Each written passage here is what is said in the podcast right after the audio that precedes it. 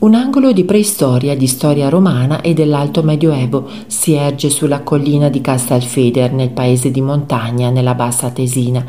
In questo luogo, avvolto dalle leggende, si possono percepire le tracce di vita, i rituali e le vicissitudini di popoli antichi.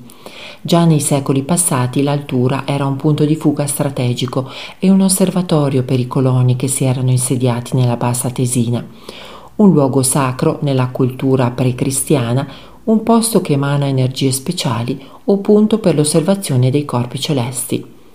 La fertile terrazza tra ora, egna e montagna è un paesaggio culturale risalente ai tempi remoti.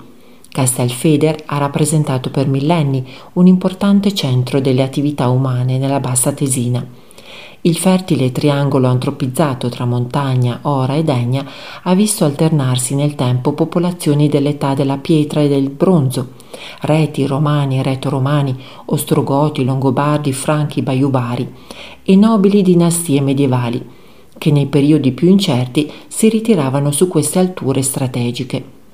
Dopo la caduta dell'impero romano d'Occidente, poco dopo l'anno 500, l'impero bizantino fece fortificare nuovamente Castelfeder per farne un bastione contro i popoli germanici.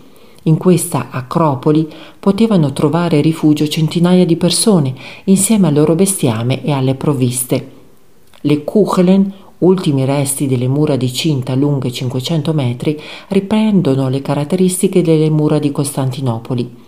Arcadia del Tirolo, così i pittori del romanticismo, di ritorno dai loro viaggi in Grecia, chiamavano la collina di Castelfeder. Castelfeder è in tutti i sensi un paradiso naturalistico. Un percorso lungo ben due chilometri conduce fino all'Acropoli in cima alla collina, da cui si gode uno splendido panorama. Lungo questo percorso ci sono 12 pannelli descrittivi che illustrano la natura, la cultura e la storia di questo straordinario paesaggio.